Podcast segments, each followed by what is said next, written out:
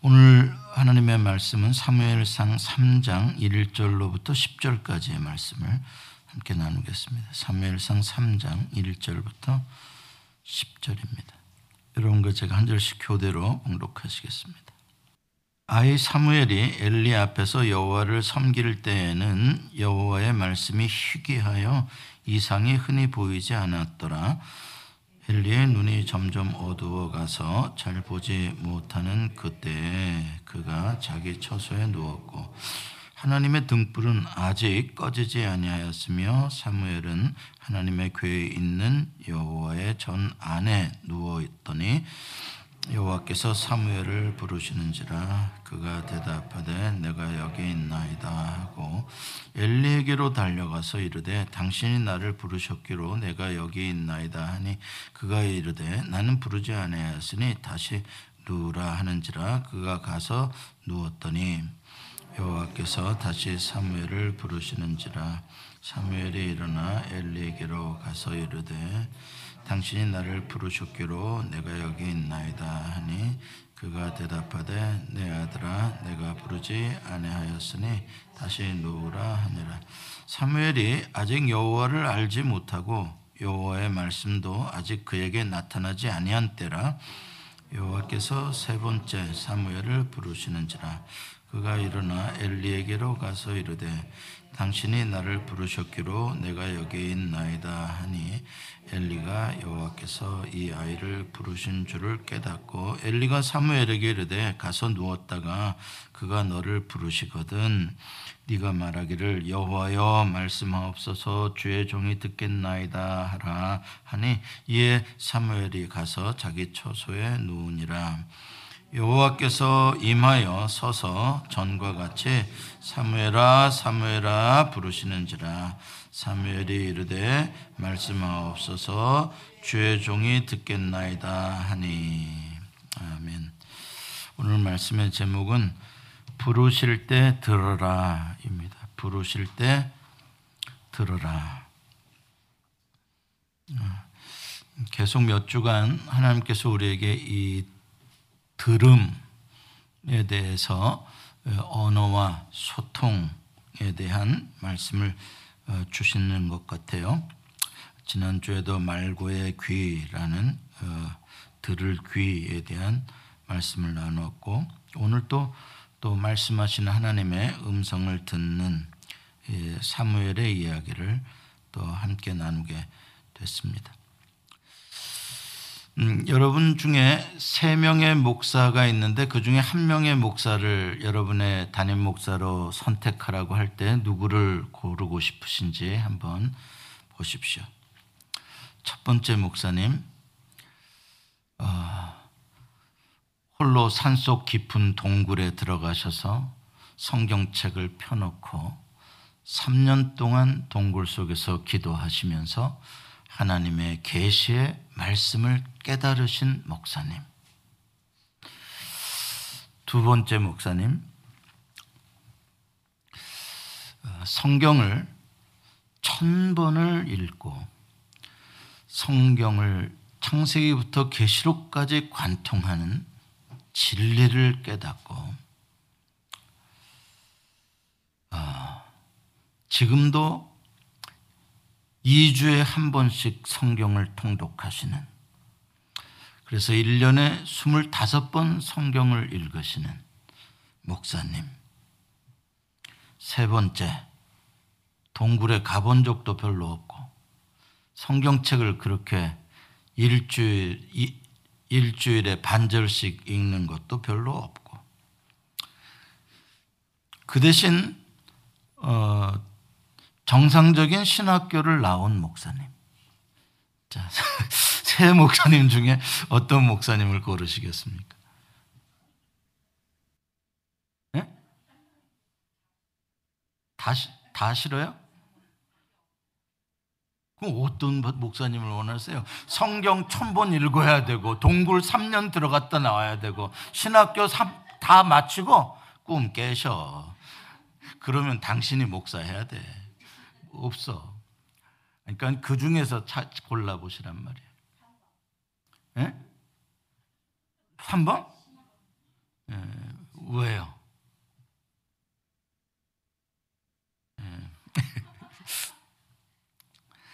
제가 요새, 요새 우리 이현희 집사님이 준 자료를 가지고 도대체 이게 어디서 나온 건가 하고 조사를 좀 해보고 있는데 대략 이제 알 것 같아. 그게 어디서 나온 건지 좀 알 것 같아. 이 자리를 통해서 밝히고 싶진 않은데, 아, 이게 자 보니까 이게 어떤 계열에서 어느 목사님에게서 나온 거겠구나라는 걸 이제 제가 좀 감을 잡았는데 그 목사님에 대해서 조사를 해보니까 이 목사님은 정상적으로 신학교를 공부한 게 아니고 동굴 속에서 3년 동안 혼자 성경책을 펴놓고 하나님의 계시를 받았다 그러더라고요.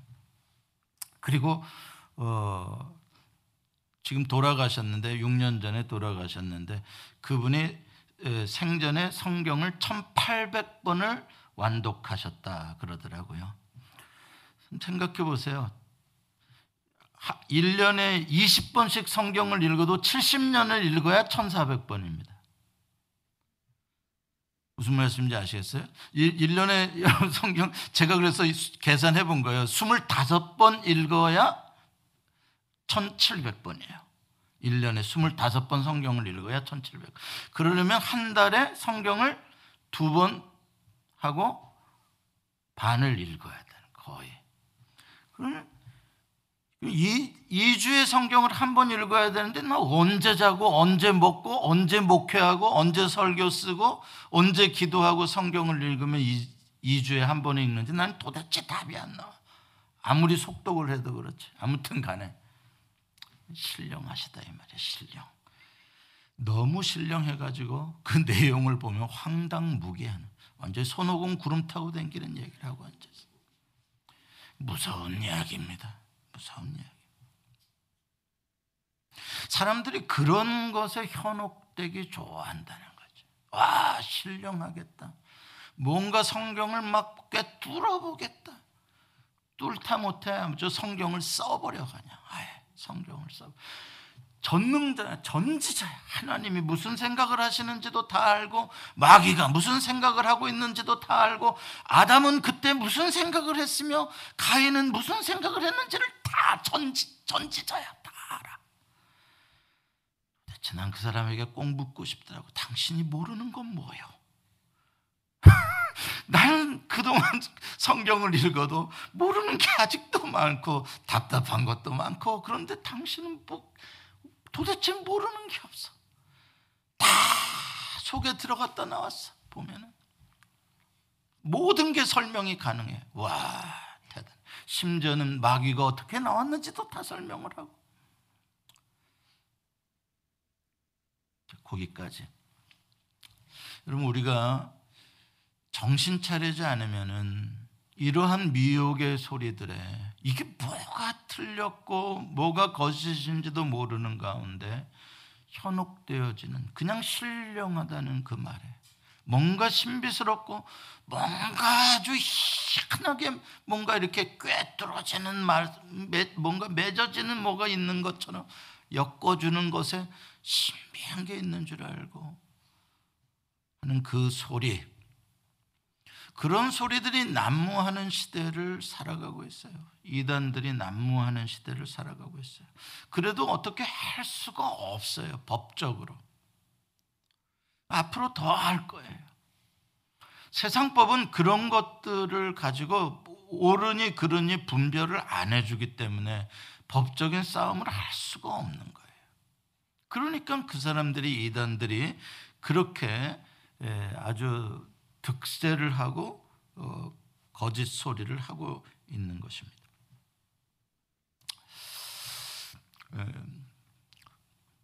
믿음을 가진 사람들이 뭐 일반 미신이든 뭐 기독교의 신앙이든 간에 기도를 하는데 우상, 우상 숭배자들이 하는 기도와 하나님의 사람이 드리는 기도 의 차이는 뭘 것 같아요? 많은 차이가 있겠죠. 그러나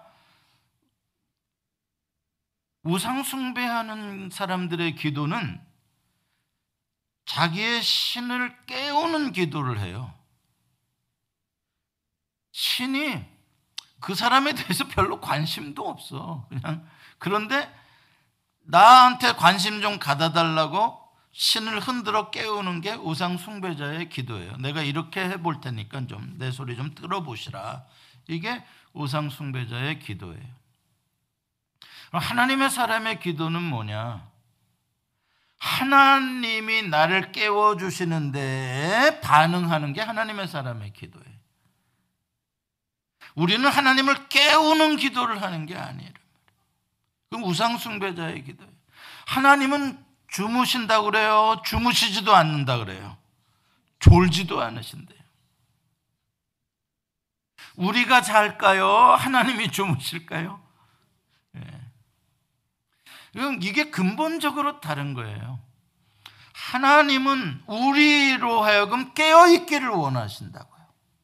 야, 임마, 자지 말고 좀 깨어나라. 내 소리 좀 들어라. 거기에 반응하는, 하나님이 먼저 시작하신 부르심에 반응하는 게 하나님의 사람의 기도고, 우상 숭배자들은 잠자고 있는 자기의 신을 깨워서 좀 어떻게 좀 해봐 달라고 하는 게 우상 숭배자의 기도예요. 여러분 우상 숭배자의 기도하지 마시기 바랍니다. 마치 하나님은 무관심하고 잠자고 주무시고 나를 축복해주고 싶어 하지도 않으시는데 내가 뭐 어떻게 띵깡을 부려서라도 그냥 얻어낼 것 같은 그런 하나님의 이미지를 가지고 있는 것, 그거 아주 미신적인 이미지입니다. 우상숭배라는 것은 인간으로부터 시작이 되어지는 것이고 복음이라는 것은 하나님의 신앙이라는 것은 하나님이 시작하시는 겁니다. 이 출발이 다른 거예요. 하나님이 계시해 주시고 하나님이 말씀해 주시고 하나님이 창조해 주심으로 말미암아 시작되어지는 신앙. 그게 복음이고 하나님 신앙입니다. 이런 창세기로부터 요한계시록까지 하나님에 대한 많은 이미지들이 나옵니다. 하나님은 이런 하나님, 이런 하나님, 이런 하나님이다. 그 중에 가장 중요한 하나님에 대한 계시는 말씀하시는 하나님이라는 거예요. 하나님은 침묵하시는 하나님이 아니라 말씀하시는 하나님, 계시의 하나님. 그래서 성경이 이 땅에 존재하는 이유도 뭐예요? 하나님이 말씀하신다는 것을 우리에게 들려주신 것. 그게 성경이잖아요.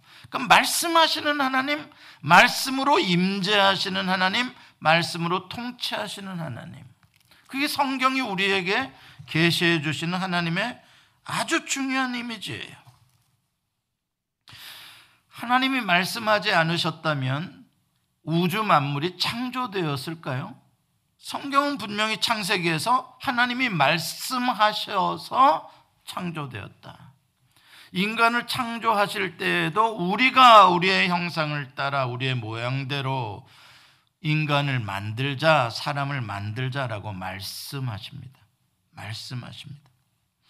하나님의 말씀이 지금도 온 우주 만물을 통치하시고 섭리하시기 때문에 각자의 자리에서 존재하고 있는 겁니다. 믿으시죠? 하나님의 말씀이 없으면 존재 자체가 없습니다. 그러니까 이 말씀이라는 것은 하나님의 계시로서 하나님의 지혜와 능력과 하나님의 아름답고 온전하신 통치가 바로 하나님의 말씀입니다. 하나님께서 인간을 하나님의 형상으로 지으신 목적이 뭘까요? 왜 인간에게 이 귀와 입을 주셨을까요? 그건 뭡니까? 하나님과의 소통이 가능한 존재로 하나님의 호흡을 불어넣으시며 인간을 하나님의 형상과 모양으로 지으신 것이. 그건 하나님이 말씀하시면 알아들을 수 있는 존재로 지으셨다는 것이고 또 응답할 수 있는 존재로 지으셨다. 하나님 말씀하시면 예, 예, 아니요, 말씀할 수 있는, 대화할 수 있는 존재로 하나님과 소통이 가능한 그럼으로써 하나님과 관계를 맺을 수 있는 유일한 존재로 인간을 형상대로 지으신 것이다. 그러니까 하나님의 형상과 모양으로 지었다라고 할 때 우리가 가장 중요하게 생각해야 하는 건 하나님이 말씀하실 때 들을 수 있고 반응할 수 있는 존재다. 그러나 문제는 마귀가 이제 사람의 마음을 미혹해서 하나님의 말씀이 들리는 것보다 다른 소리, 마귀의 소리가 됐든 아니면 사람의 마음에 있는 욕심의 소리가 됐든 하나님 말씀 외에 다른 소리에 귀를 기울이도록 마귀가 미혹을 한다는 것입니다. 이것은 창세기의 에덴 동산에서의 이야기만이 아니라 요한계시록에 미혹하는 짐승이 등장하는 것도 똑같은 이야기입니다. 우리의 삶 속에 늘 이러한 마귀의 역사, 미혹의 역사, 결국 하나님의 음성을 듣지 못하게 하는 다양한 잡소리들이 언제나 우리의 삶 속에 도사리고 있다는 것이죠. 죄가 뭐냐? 하나님이 말씀하시는데 온전히 듣지 못하고 반응하지 못하는 것, 그것이 바로 죄예요. 죄의 근원은 하나님의 말씀을 청종하지 못하는 데 있는 것입니다. 그 대신 하나님의 말씀을 청종하면 하나님과의 관계가 깊어지고 하나님으로부터 오는 모든 생명과 축복과 은총을 누리게 된다 라고 신명기에서 말씀을 하는 것입니다. 자, 오늘 본문으로 한번 돌아가 봅시다. 이제 실로의 성전에서 어, 어린 사무엘이 일종의 훈련생으로 이렇게 성전 일을 도와주고 있습니다. 그 어린 사무엘이 오늘 본문에서 처음으로 하나님의 말씀을 직접 듣게 되는 사건이 기록되어 있습니다. 이 처음 하나님의 말씀을 듣는 사건으로부터 시작해서 이제 사무엘은 장차 모든 이스라엘 백성들이 인정하는 하나님의 음성을 듣는 선지자가 되었고 그리고 그래서 어, 이스라엘이라는 나라에 하나님의 계시가 다시 새롭게 들려지기 시작하게 되는 것이죠.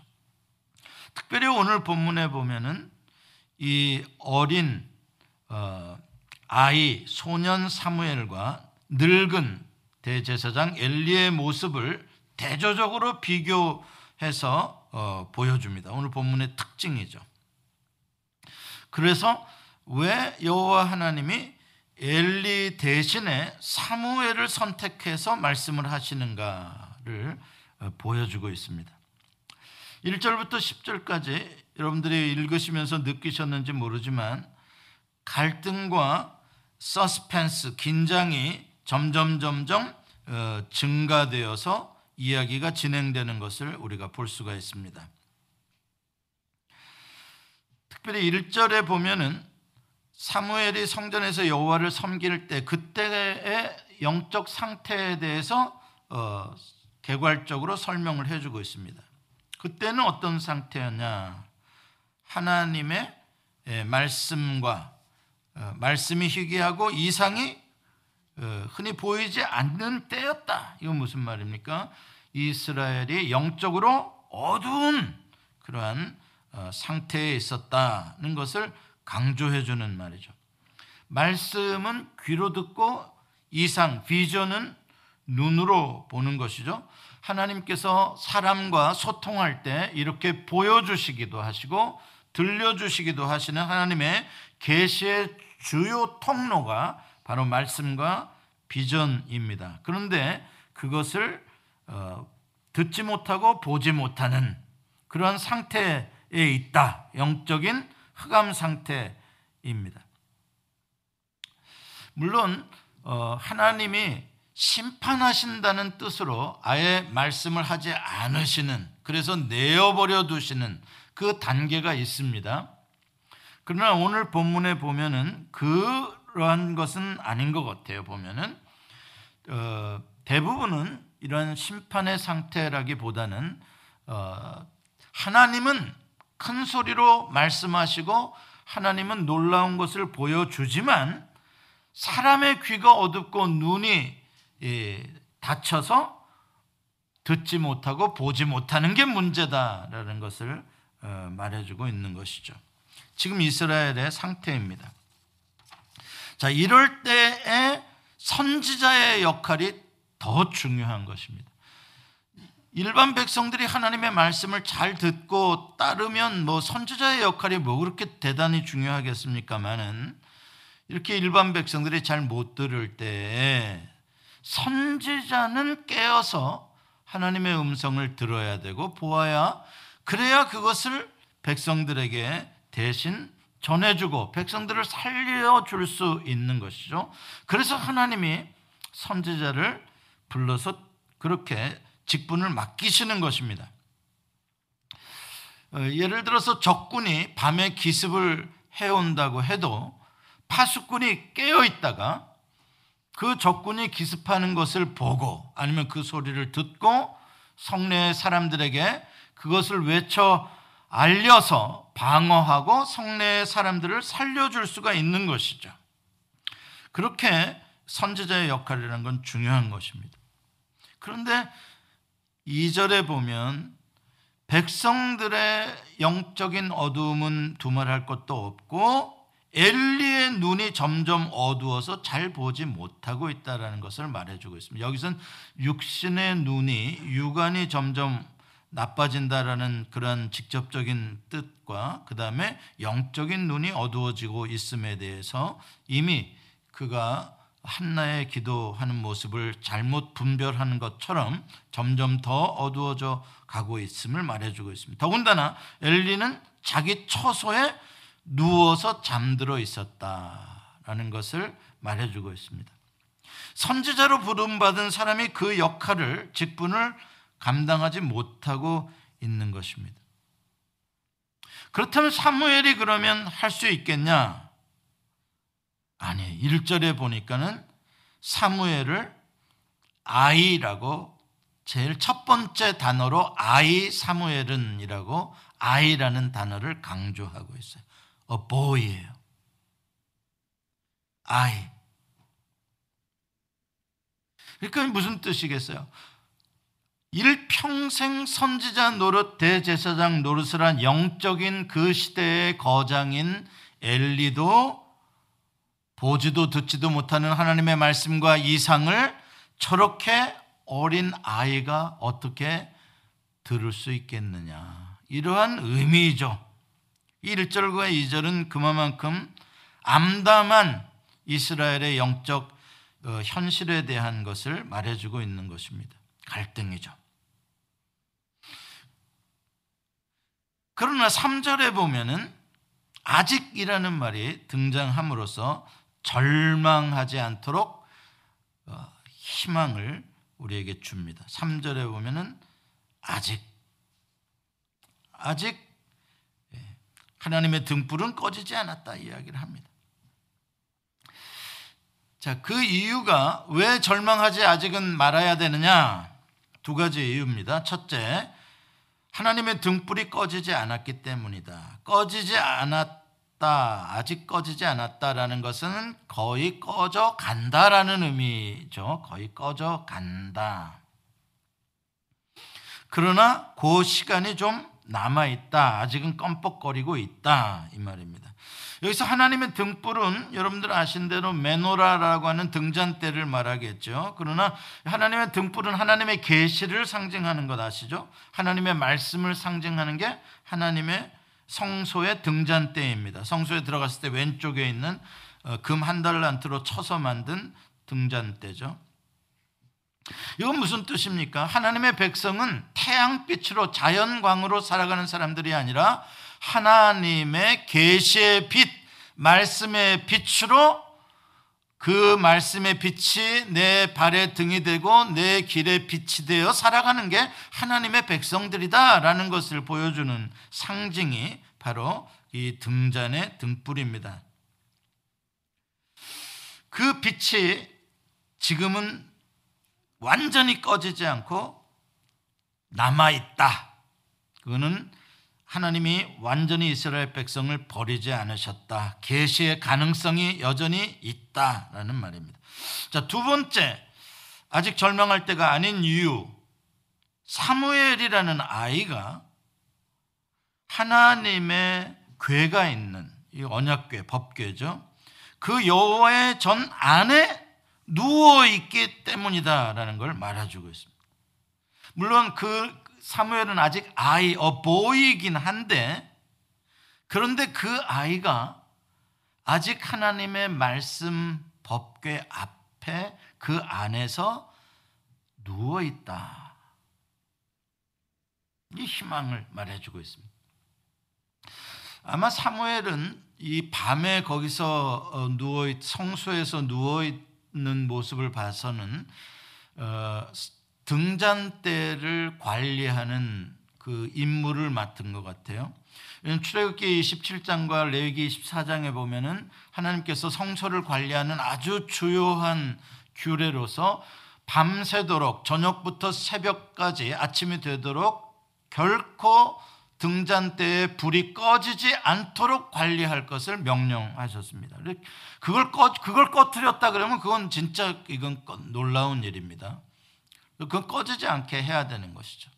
그러려면은 누군가가 그걸 지켜봐야 됩니다. 혹시라도 실수로 뭔가 어, 기름이 떨어지든지 아니면 기름이 제대로 공급이 안 됐든지 그러면 바로 즉시 그걸 손을 봐줘야 되는 거죠. 그러기 위해서 밤새도록 그 성소의 불을 등잔대를 지키는 불침번이 예, 필요했을 것이고 아마 그 일을 사무엘에게 맡기지 않았나 싶습니다.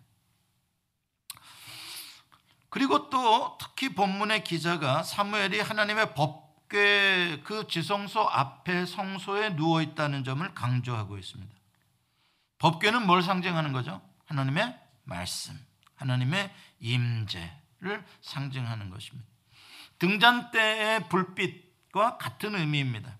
말씀의 빛, 하나님의 법궤 다 같은 의미이죠.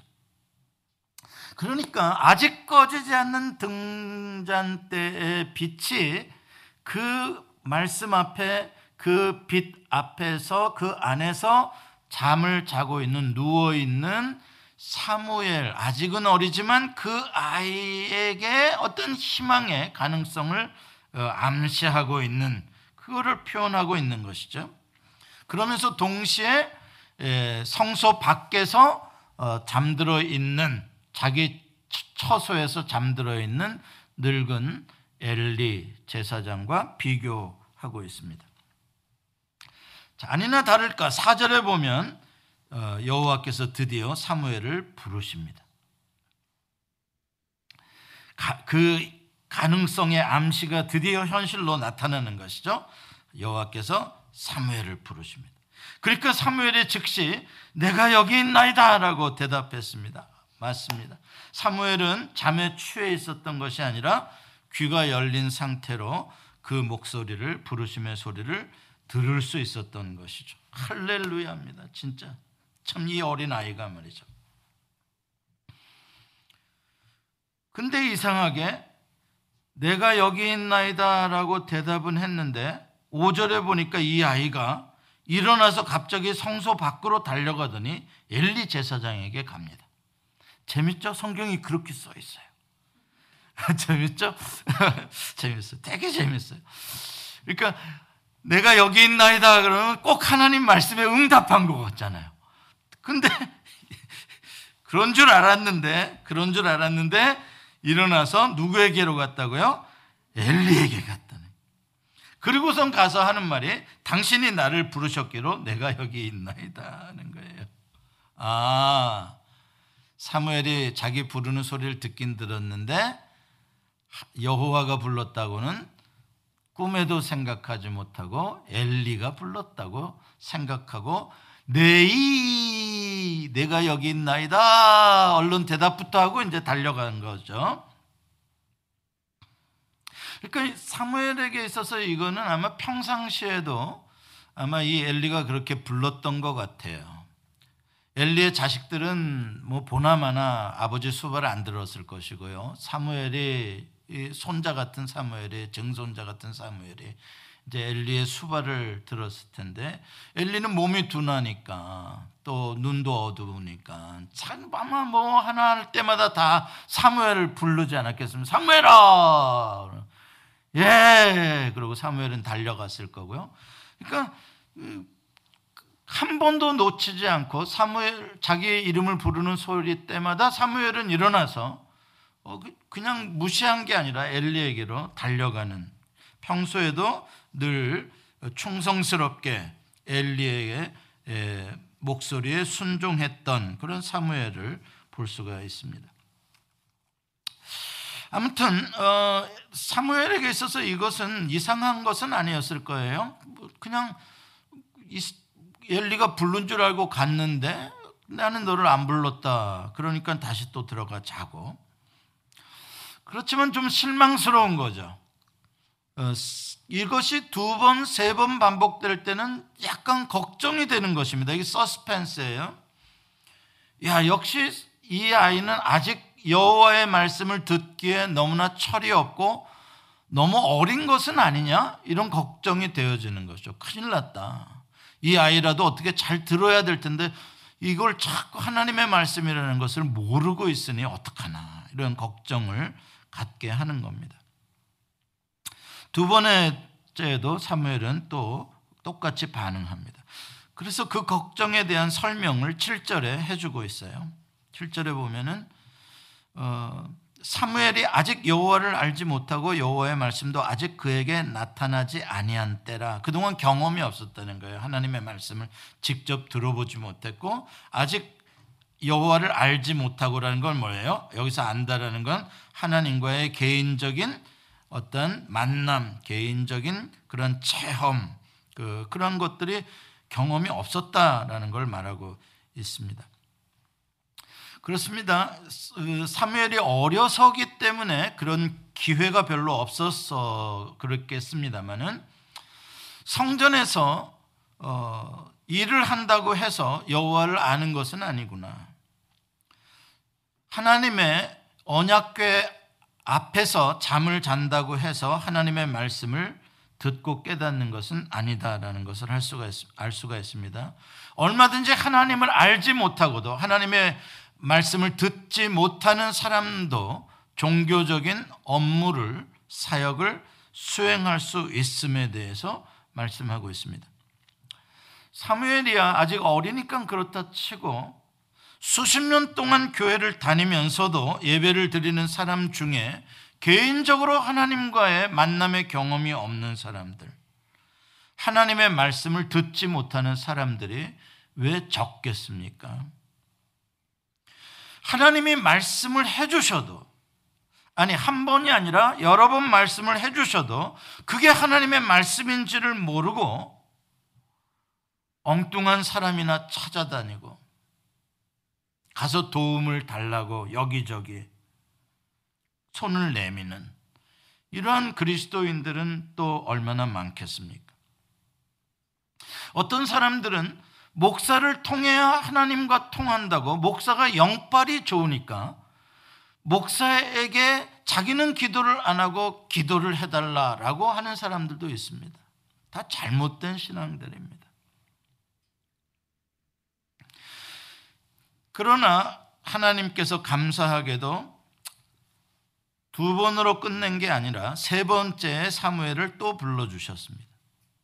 그런데 이번에 또 사무엘은 다시 엘리에게로 갔습니다. 눈치를 챈 건 이제 엘리입니다. 세 번째 부르지도 않았는데 사무엘이 자다 말고 달려오는 것을 보고 엘리가 이제서야 이상하게 생각하고 깨닫습니다. 아, 여호와가 사무엘을 부르나 보다. 그리고 사무엘에게 가르쳐 줍니다. 이 다음에도 너를 부르는 소리가 들리거든 여호와여 말씀하옵소서 주의 종이 듣겠나이다라고 대답해라. 가르쳐 줬어요. 이 세 번의 실패가 반복되는 것을 통해서 하나님의 등불이 꺼질 듯 말 듯하는 긴장감을 표현해 주고 있습니다. 10절에 finally 얼마 후에 여호와께서 다시 사무엘을 네 번째로 불러 주십니다. 이 하나님의 계속해서 불러 주심의 은혜 이게 얼마나 놀라운 것인지 모릅니다. 이번에는 그냥 불러 주셨다는 단어만 나오는 게 아니라 두 개의 동사가 더 추가되어서 나옵니다. 임하여 서서라는 단어입니다. 임하여 서서 하나님의 임재와 부르심을 더 확실하게 예, 강조해 주는 그런 동사들입니다. 그러니까 여호와께서 사무엘이 지금 누워 있는 곳으로 들어와 가지고 머리맡에 서 계시는 모습을 생생하게 표현하는 단어들입니다. 임하여 서서. 뿐만 아니라 사무엘은 하나님의 음성만 들은 게 아니라 하나님의 서 계시는 임재를 눈으로 보았다는 것을 어, 표현하고 있는 것입니다. 이것은 1절에 그때에 이스라엘에 하나님의 말씀이 희귀하고 이상이 거의 없었다. 흔히 보이지 않았다. 말씀과 이상이 없었다. 드물었다 라고 한 것에 대조해서 사무엘은 하나님의 말씀도 듣고 하나님의 임재에 서 계시는 이상도 보았다 라는 것을 표현하고 있는 것이죠. 그때 하나님께서 네 번째 부르심에서는 직접적인 어, 이름을 두 번 부르십니다. 사무엘아, 사무엘아. 이 두 번 반복해서 부르다는 것을 강조하고 있습니다. 무슨 의미입니까? 뭔가 지금 중대하고 간절하고 긴박한 하나님의 마음을 표현하고 있는 것입니다. 아브라함이 모리아산에서 이삭을 잡을 때에도 어떻게 칼을 들어서 이삭을 치려고 할 때 아브라함아 아브라함아 그렇죠? 떨기나무 불꽃 가운데 모세를 부를 때에도 모세야 모세야 다 긴급하고 간절하고 아주 중요하게 예, 하나님의 사람을 부르는 모습입니다. 또 다윗이 죽은 압살롬을 안타까워하며 부를 때 압살롬아 압살롬아라고 부릅니다. 굉장히 그 깊은 사랑의 관계를 표현하는 것이고 또한 중요한 사명을 맡겨 주시려는 하나님의 그 마음을 느낄 수 있는 이름입니다. 그 부르심입니다. 그 순간 사무엘은 엘리에게 배운 대로 말씀하옵소서 주의 종이 듣겠나이다. 주의 종 듣겠나이다 라고 응답을 합니다. 드디어 하나님과의 첫 번째 개인적인 만남과 대화가 시작이 되었습니다. 정말 할렐루야죠. 이건 정말 놀라운 희망입니다. 개인에게 있어서도 놀랍고 영광스러운 인생의 중요한 전환점이게 하지만 뿐만 아니라 한 민족과 한 나라를 살리는 생명의 사건. 이건 바로 하나님의 음성을 듣고 만나는 이 사건 속에 들어 있습니다. 엘리와 그 아들들이 여호와의 말씀을 듣지 못함으로 인해서 어떻게 됩니까? 그 집안은 멸망할 뿐만 아니라 모든 백성과 나라가 흑암 중에 멸망을 기다리고 있었습니다만은 하나님께서 엘리의 집을 대신할 새로운 선지자를 예비해 놓으시고 마침내 사무엘에게 말씀하심으로써 사무엘을 새로운 선지자로 세워 주시는 그러한 장면입니다. 이스라엘을 포기하지 아니하시는 꺼져가는 등불도 끄지 아니하시고 상한 갈 때도 꺾지 아니하시는 하나님의 언약적인 사랑 이 헤세드가 강조되어지는 그러한 감동적인 장면입니다. 그 놀라운 하나님의 구원의 역사에 쓰임을 받은 한 종을 하나님께서 준비해 놓으셨다는 사실, 이게 하나님의 크신 은혜입니다. 영적으로 어두운 시대에 하나님께서는 엘리에게 더 이상 말씀하지 않으시고 사무엘에게 말씀하셨다는 사실은 한편으로는 서글픈 현실이지만 동시에 아주 다행스러운 은혜가 아닐 수가 없습니다. 엘리는 하나님의 말씀을 듣지도 못하면서도 성전의 모든 업무를 총괄하는 대제사장이었습니다. 신약 시대에도 하나님의 말씀이 육신이 되어 오신 예수 그리스도를 알지 못하고 예수님의 말씀의 계시를 보지 못하는 사람들이 성전의 대제사장 자리를 차지하고 앉아 있었습니다. 그리고 그들은 심지어 그 말씀을 십자가에 못 박아 죽였습니다. 중세의 카톨릭 교회도 마찬가지입니다. 교황이 명목으로만 하나님의 통치를 대행하는 것이고 실제로는 자기가 만든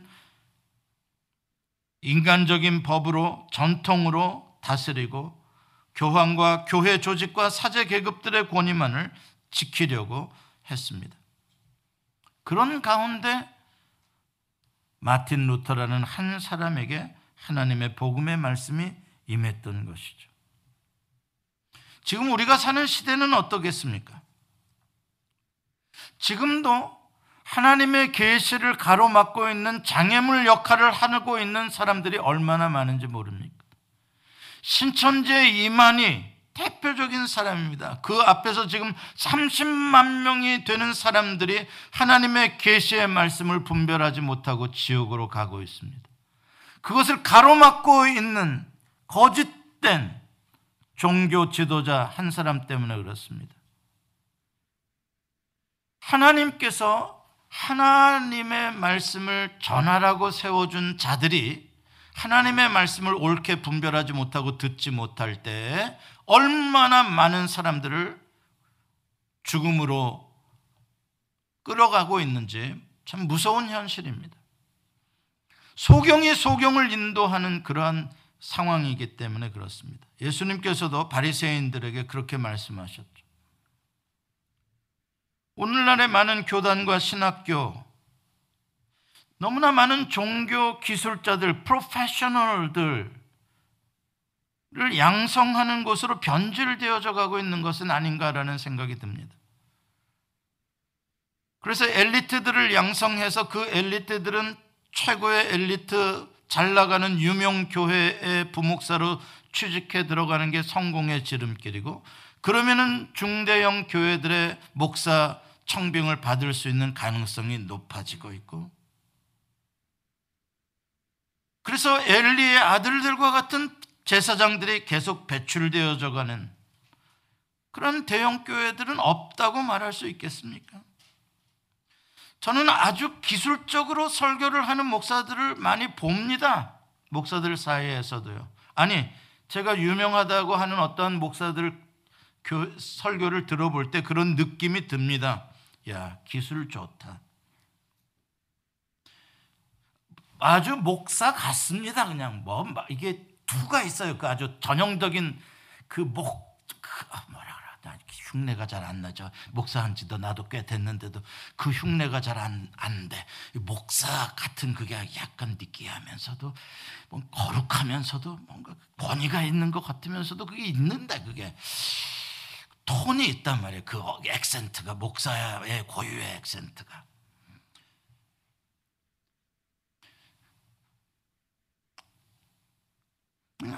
그런 걸 듣고 있으려면 어느 때는 은혜가 아니라 가슴이 답답해집니다. 뭔가 말은 굉장히 세련되어져 가고 근사해져 가는 것 같은데 그런데 거기에 뭔가 생명의 능력은 느껴지지 않는 하나님의 사랑이 하나님의 그 은혜가 가슴을 젖지는 않는 그런 것들. 물론 다 그런 것은 아니겠죠.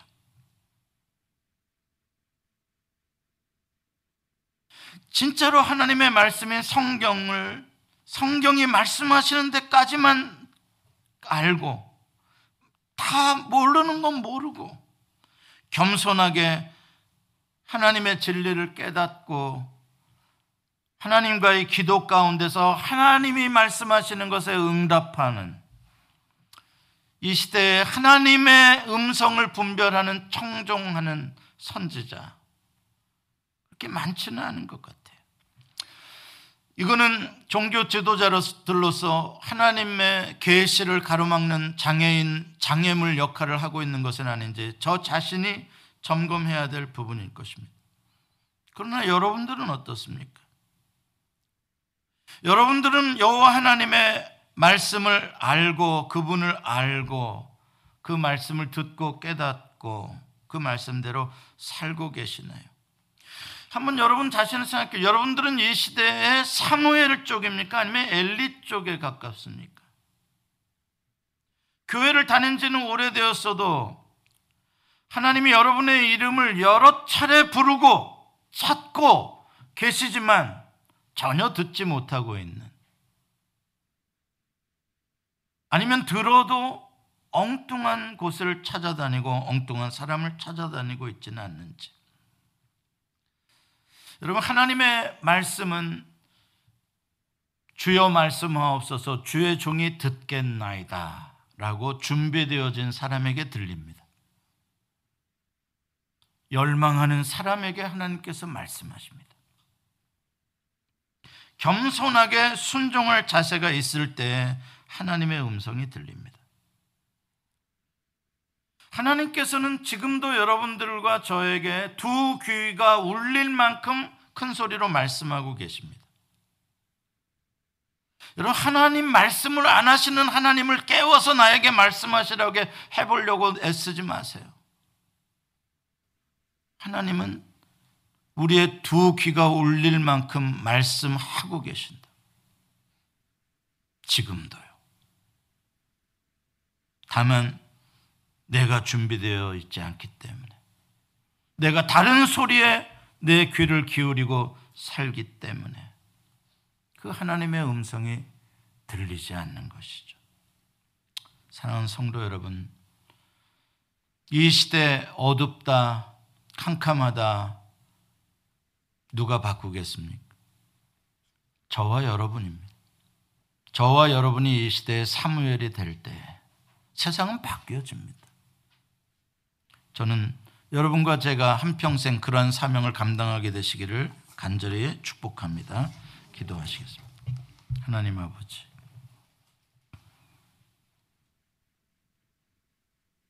영의 귀를 열어주시고 마음을 열어 주옵소서. 하나님이 지금도 이 시대에 하나님의 계시의 말씀을 들려주실 때 주의 종이 듣겠나이다. 반응할 수 있게 하여 주옵소서. 우리 예수 소망교회가 이 시대에 꺼져가는 등불을 다시 밝히는 사무엘과 같은 교회 그런 성도가 되게 해 주옵소서. 예수님의 이름으로 기도합니다. 아멘. 예수 소망 교회는 조지아주 스와니에 위치해 있으며 주소는 3671 스미스타운 로드, 스와니, 조지아 3002429 전화번호는 770-375-0900입니다. 주일 1부 예배는 오전 8시 30분, 2부 예배는 오전 11시에 있습니다.